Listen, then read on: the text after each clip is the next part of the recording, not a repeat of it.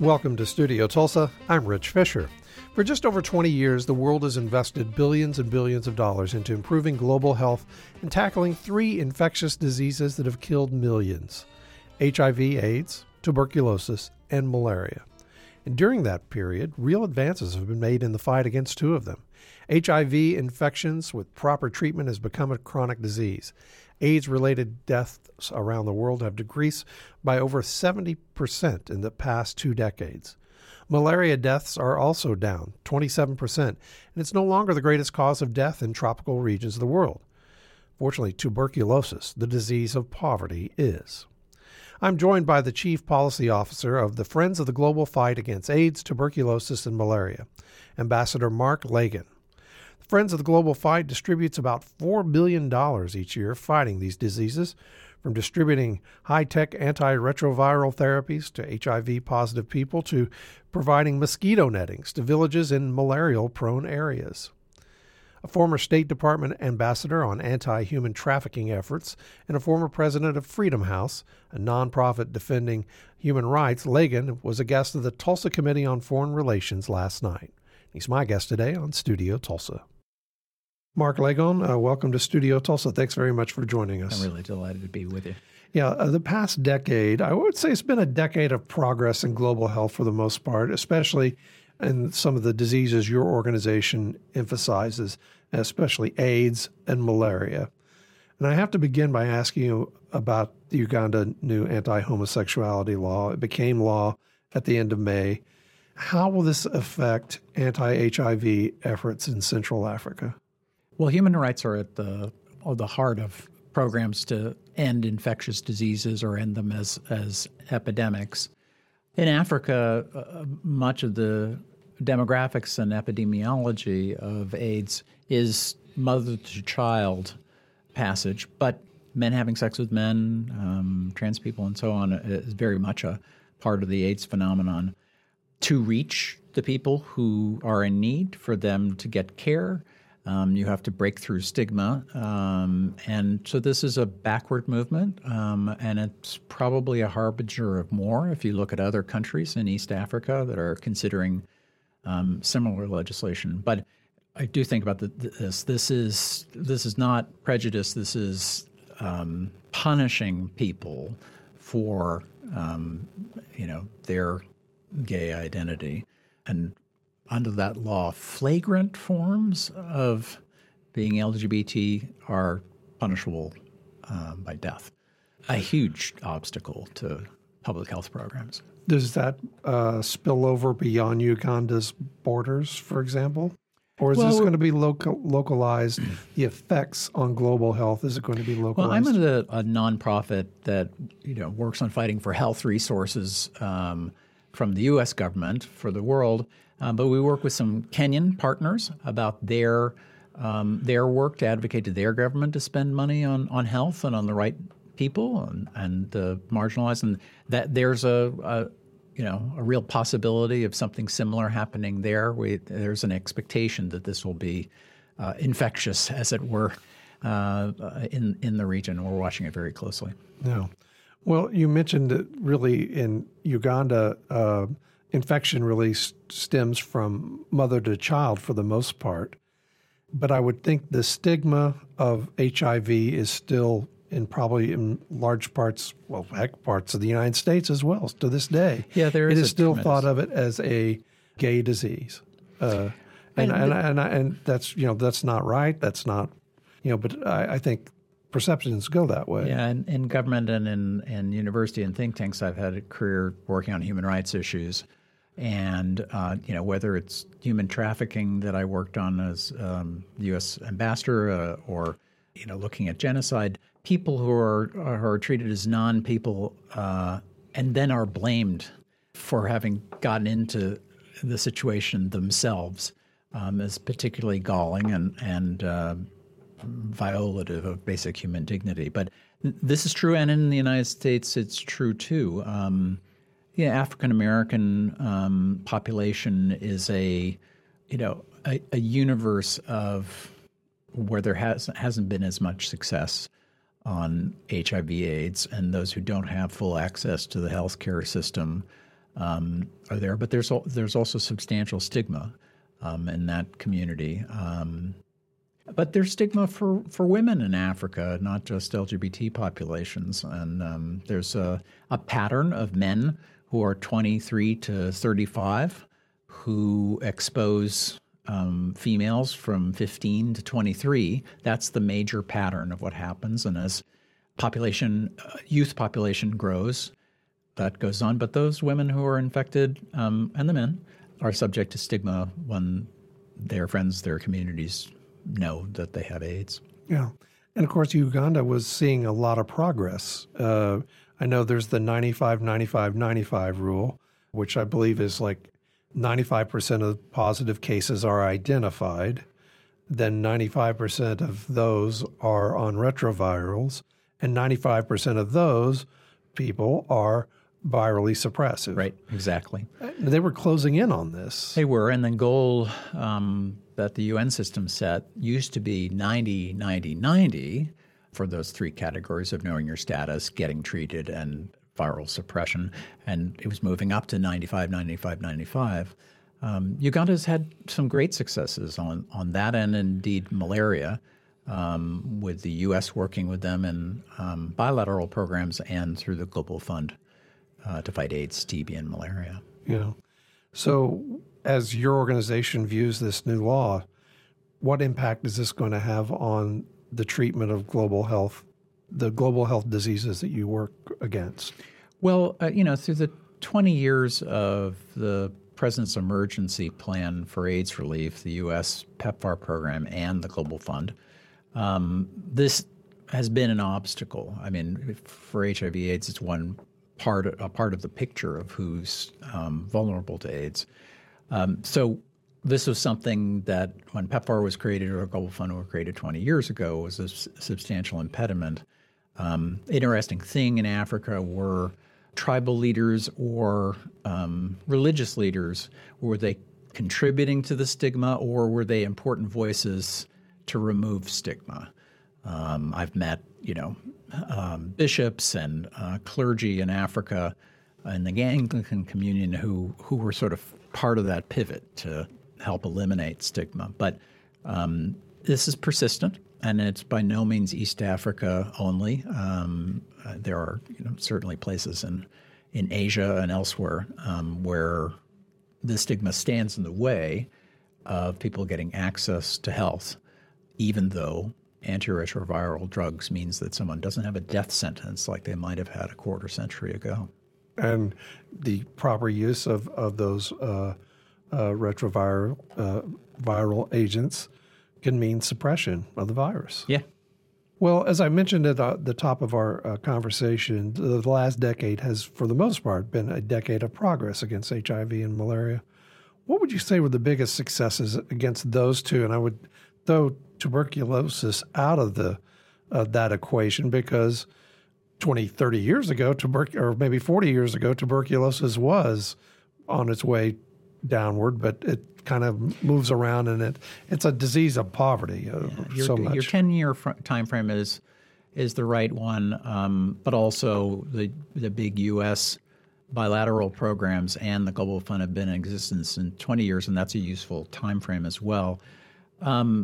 You have it just right. The success in driving down the mortality rate and incidence of AIDS and malaria has meant that of the three diseases, one you get by passage of bodily fluids, AIDS, one you get by respiratory inhalation, TB, much like COVID, and the third, malaria spread by mosquitoes, that TB now kills more people annually than AIDS and malaria combined. Wow.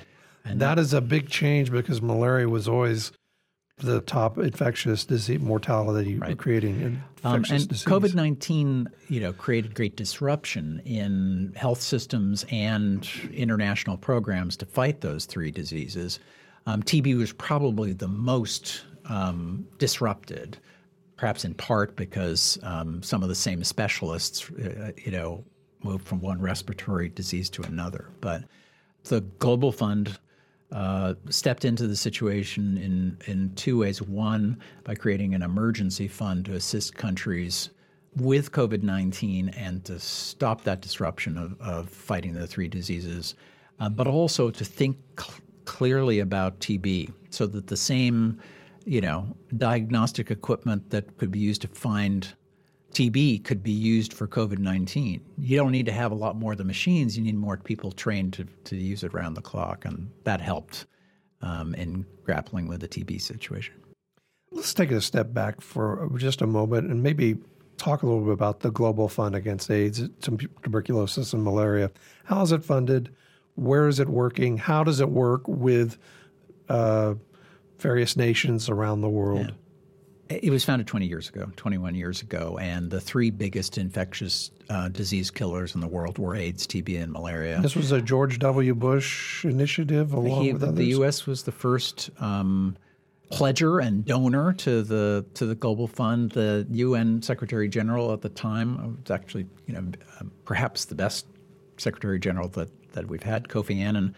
He realized that the UN alone was not going to be able to grapple with the problem, and had the insight that you really don't want an organization that is solely made up of governments. And so the Global Fund is a multi-stakeholder partnership, which is a nerdy way of saying it has businesses and nonprofits and activist groups and populations who are exposed to the disease, part of the governance and the implementation. So I imagine the Bill and Melinda Gates Foundation is a big funder. A major part of it, and the organization I work, for is part of a whole system of advocates, researchers, and implementers that the Gates Foundation assists. But over the 20 years of the Global Fund's period in action, an estimated 50 million lives have been saved by the Global Fund and its partners, countries, and other programs. And the incidence of the three diseases combined is down 50%. But really the most striking is HIV/AIDS, where at a peak in 2004, 2 million people were dying a year of HIV/AIDS, but now it's down to a third of that, 650,000 people. That's quite good.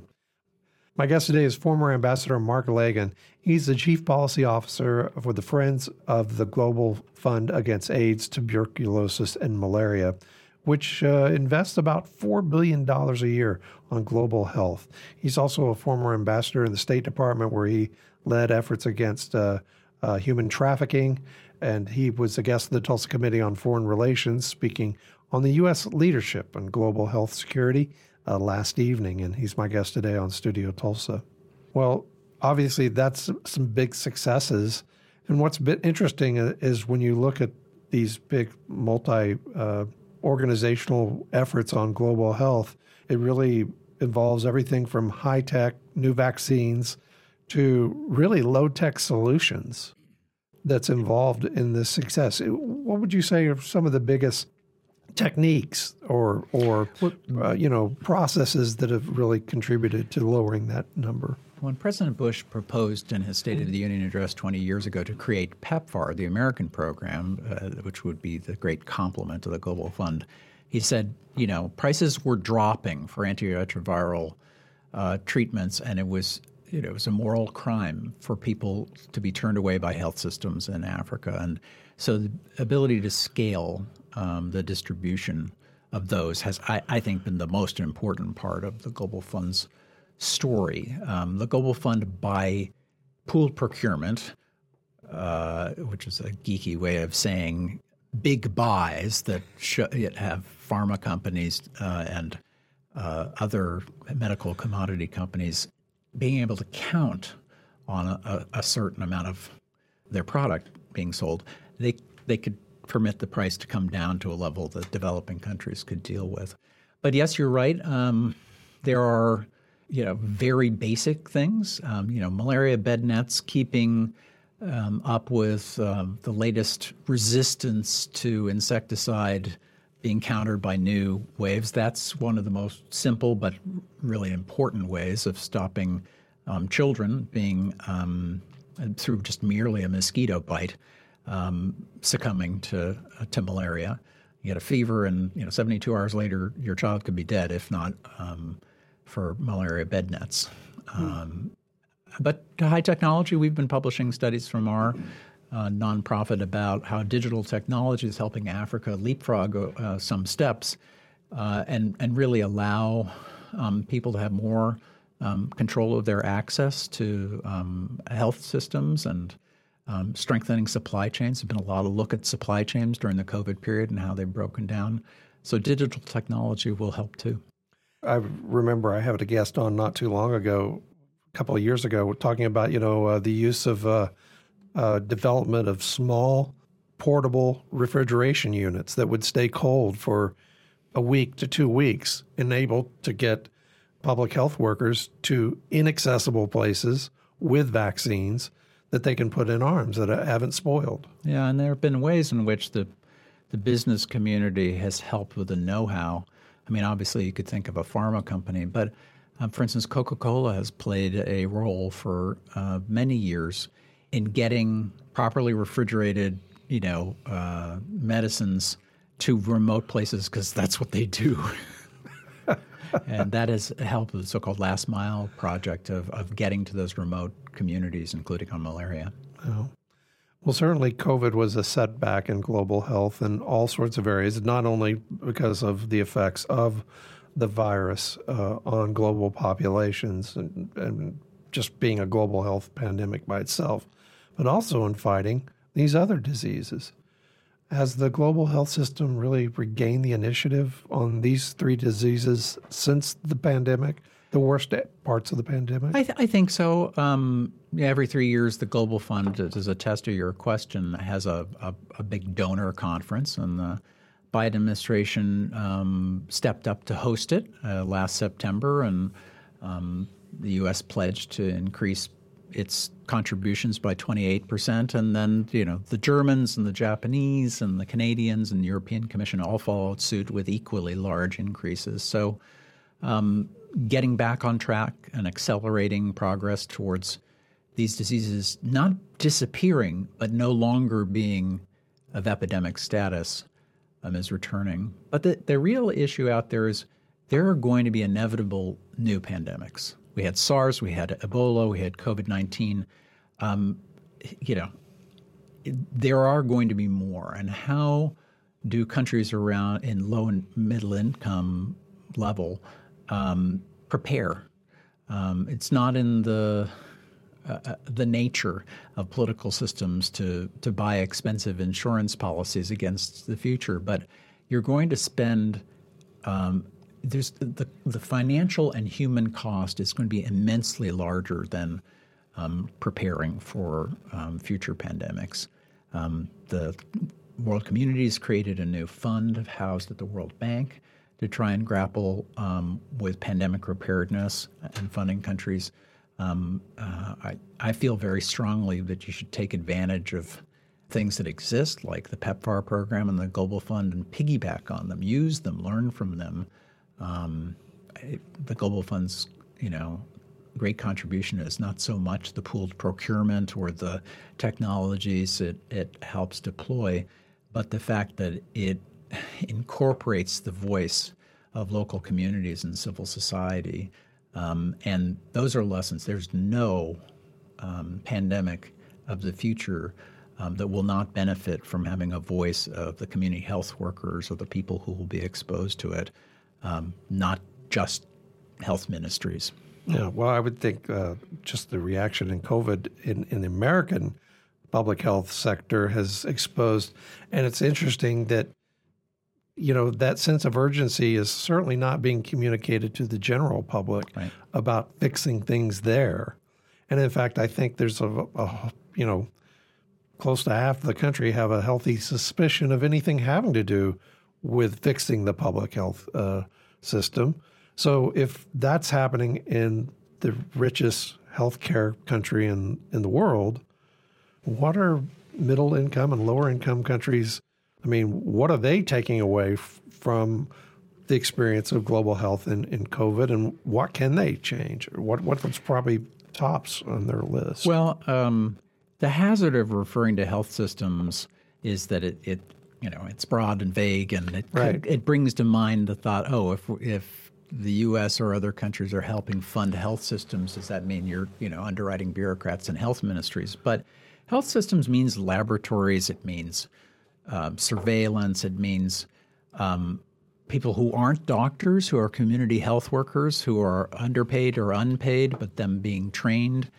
And that's the connective tissue that's necessary. And you can have a twofer. You can make sure that every taxpayer dollar that's spent on the Global Fund to fight AIDS, TB, and malaria, it's going to one of the things you need to do to fight those three diseases is strengthen health systems. But at the same time, in low and middle income countries, you're creating a resilience that means the next time there's an unpredictable but inevitable pandemic that arises, that those countries will be ready for it.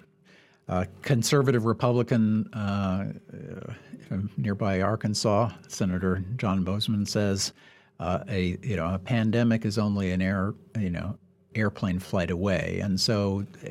It's not just a moral matter that we're connected to others and humankind, but it's a wise policy for those countries and us to think about those resilient health systems. Well, as we look at things that need to be addressed in the wake of COVID, what's first in your mind as a policy officer? Well, I have a career that is in human rights. So you've mentioned some of these things. I used to head Freedom House. I worked as an envoy against human trafficking. I've looked at the pathologies of the UN system and the way it deals with human rights in a funny, biased way. But I do think a voice for those who are marginalized or are part of local communities who can help reach those who are in need. Those are really important, and those are not the most high-tech, simple commodity answers, but something that we have some experience with institutions like the Global Fund that have done, and that's something to deepen.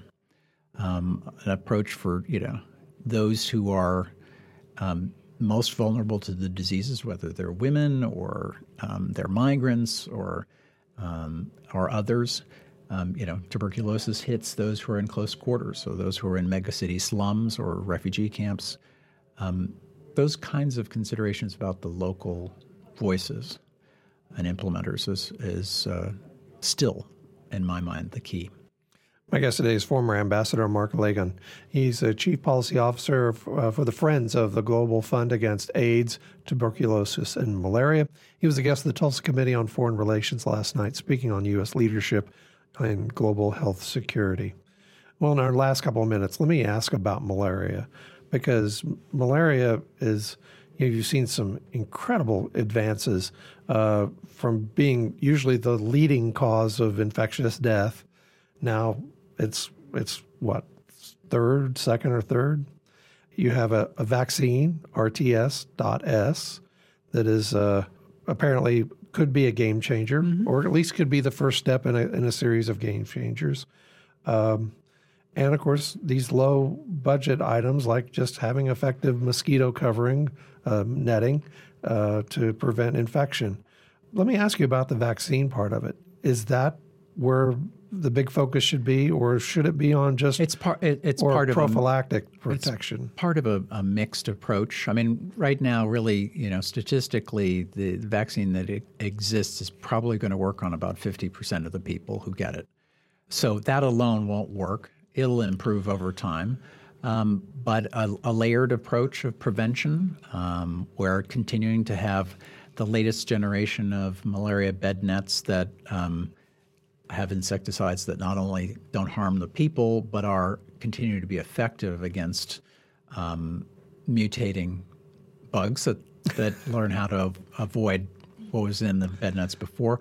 They're spraying in areas also to fight the mosquitoes.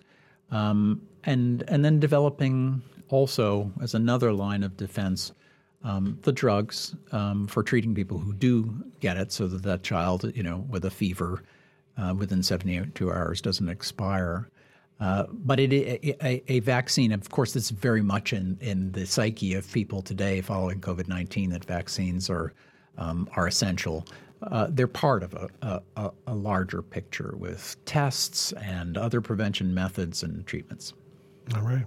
Well, we wish you great success with your work. It sounds like it's probably incredibly rewarding to try to make a difference in that way. Mark Lagon, thanks very much for joining us. Thanks for having me. Former Ambassador Mark Lagon, the Chief Policy Officer of the Friends of the Global Fund Against AIDS, Tuberculosis, and Malaria, speaking with us here on Studio Tulsa. He was the guest of the Tulsa Committee on Foreign Relations, speaking on the U.S. leadership on global health security last night.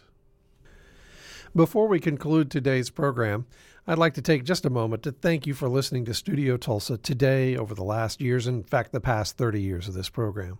I hope you've learned a lot about new people, ideas, and issues during those 30 years. I know I've learned more than I can ever even attempt to explain. And it's been my honor and privilege to host this show, to hear your gracious feedback and your constructive criticism over the years. And it's been a pleasure to host this show, but with time and age, I have to tell you, it's getting a little more difficult. As I approach retirement in the next few years, well, it's still a few years away, as general manager, it's important to place Public Radio Tulsa in a position so it's really poised to blossom even further with a new generation of leadership. And this will require more attention than I can currently support with this program as well. It's said that all things and radio shows must come to an end, and now is the time for Studio Tulsa. So on June 30th, Scott Gregory, my partner in this endeavor and a marvelous producer, my guest host John Schumann, and I will air our final episode of this program. I have to tell you, on a selfish note, I'd rather step away with people asking, why are you quitting, rather than when are you quitting? And frankly, it's possible that both questions might be asked these days. You'll hear more about a revamp of our daytime lineup in the coming days, and John and I are exploring a weekend show starting this fall. So I'll still be in the interview business, just not on a daily basis. So, this is Studio Tulsa for today. My program and editor is Scott Gregory, and I'm Rich Fisher. And I mean it when I say thank you for listening.